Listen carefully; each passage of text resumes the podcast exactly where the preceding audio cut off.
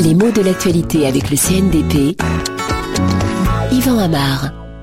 Le Zimbabwe sera-t-il dirigé par un gouvernement d'union nationale? Peut-être, pas sûr d'ailleurs, mais de toute façon c'est l'expression Union nationale qui m'intéresse.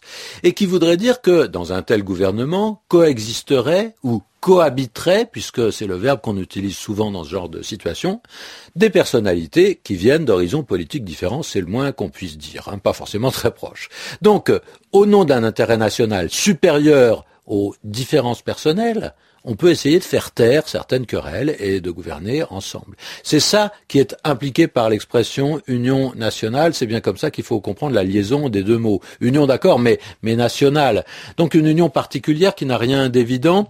Une union qui vient après une désunion, qui vient même malgré une désunion et qui permettra peut-être une action commune à certains partisans de Robert Mugabe et d'autres de Morgan Tsvangirai. Alors, il semble que ça soit presque un effet de perversité ou d'hypocrisie du langage, parce que la plupart du temps, ce mot union, il est là parce qu'il évoque l'effort qui a été fait pour aller au-delà de la désunion.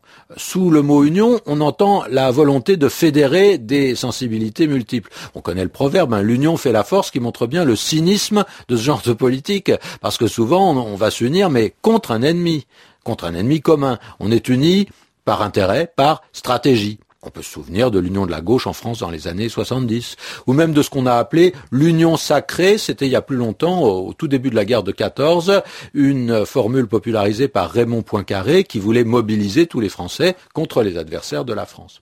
Alors n'exagérons pas, il arrive, même en politique, que le mot soit moins paradoxal. De nombreux partis ont ce mot union dans leur intitulé. La droite traditionnelle, d'ailleurs, depuis très longtemps, on a des sigles qui commencent par U, U pour union, depuis l'UNR autour du général de Gaulle jusqu'à l'UMP aujourd'hui.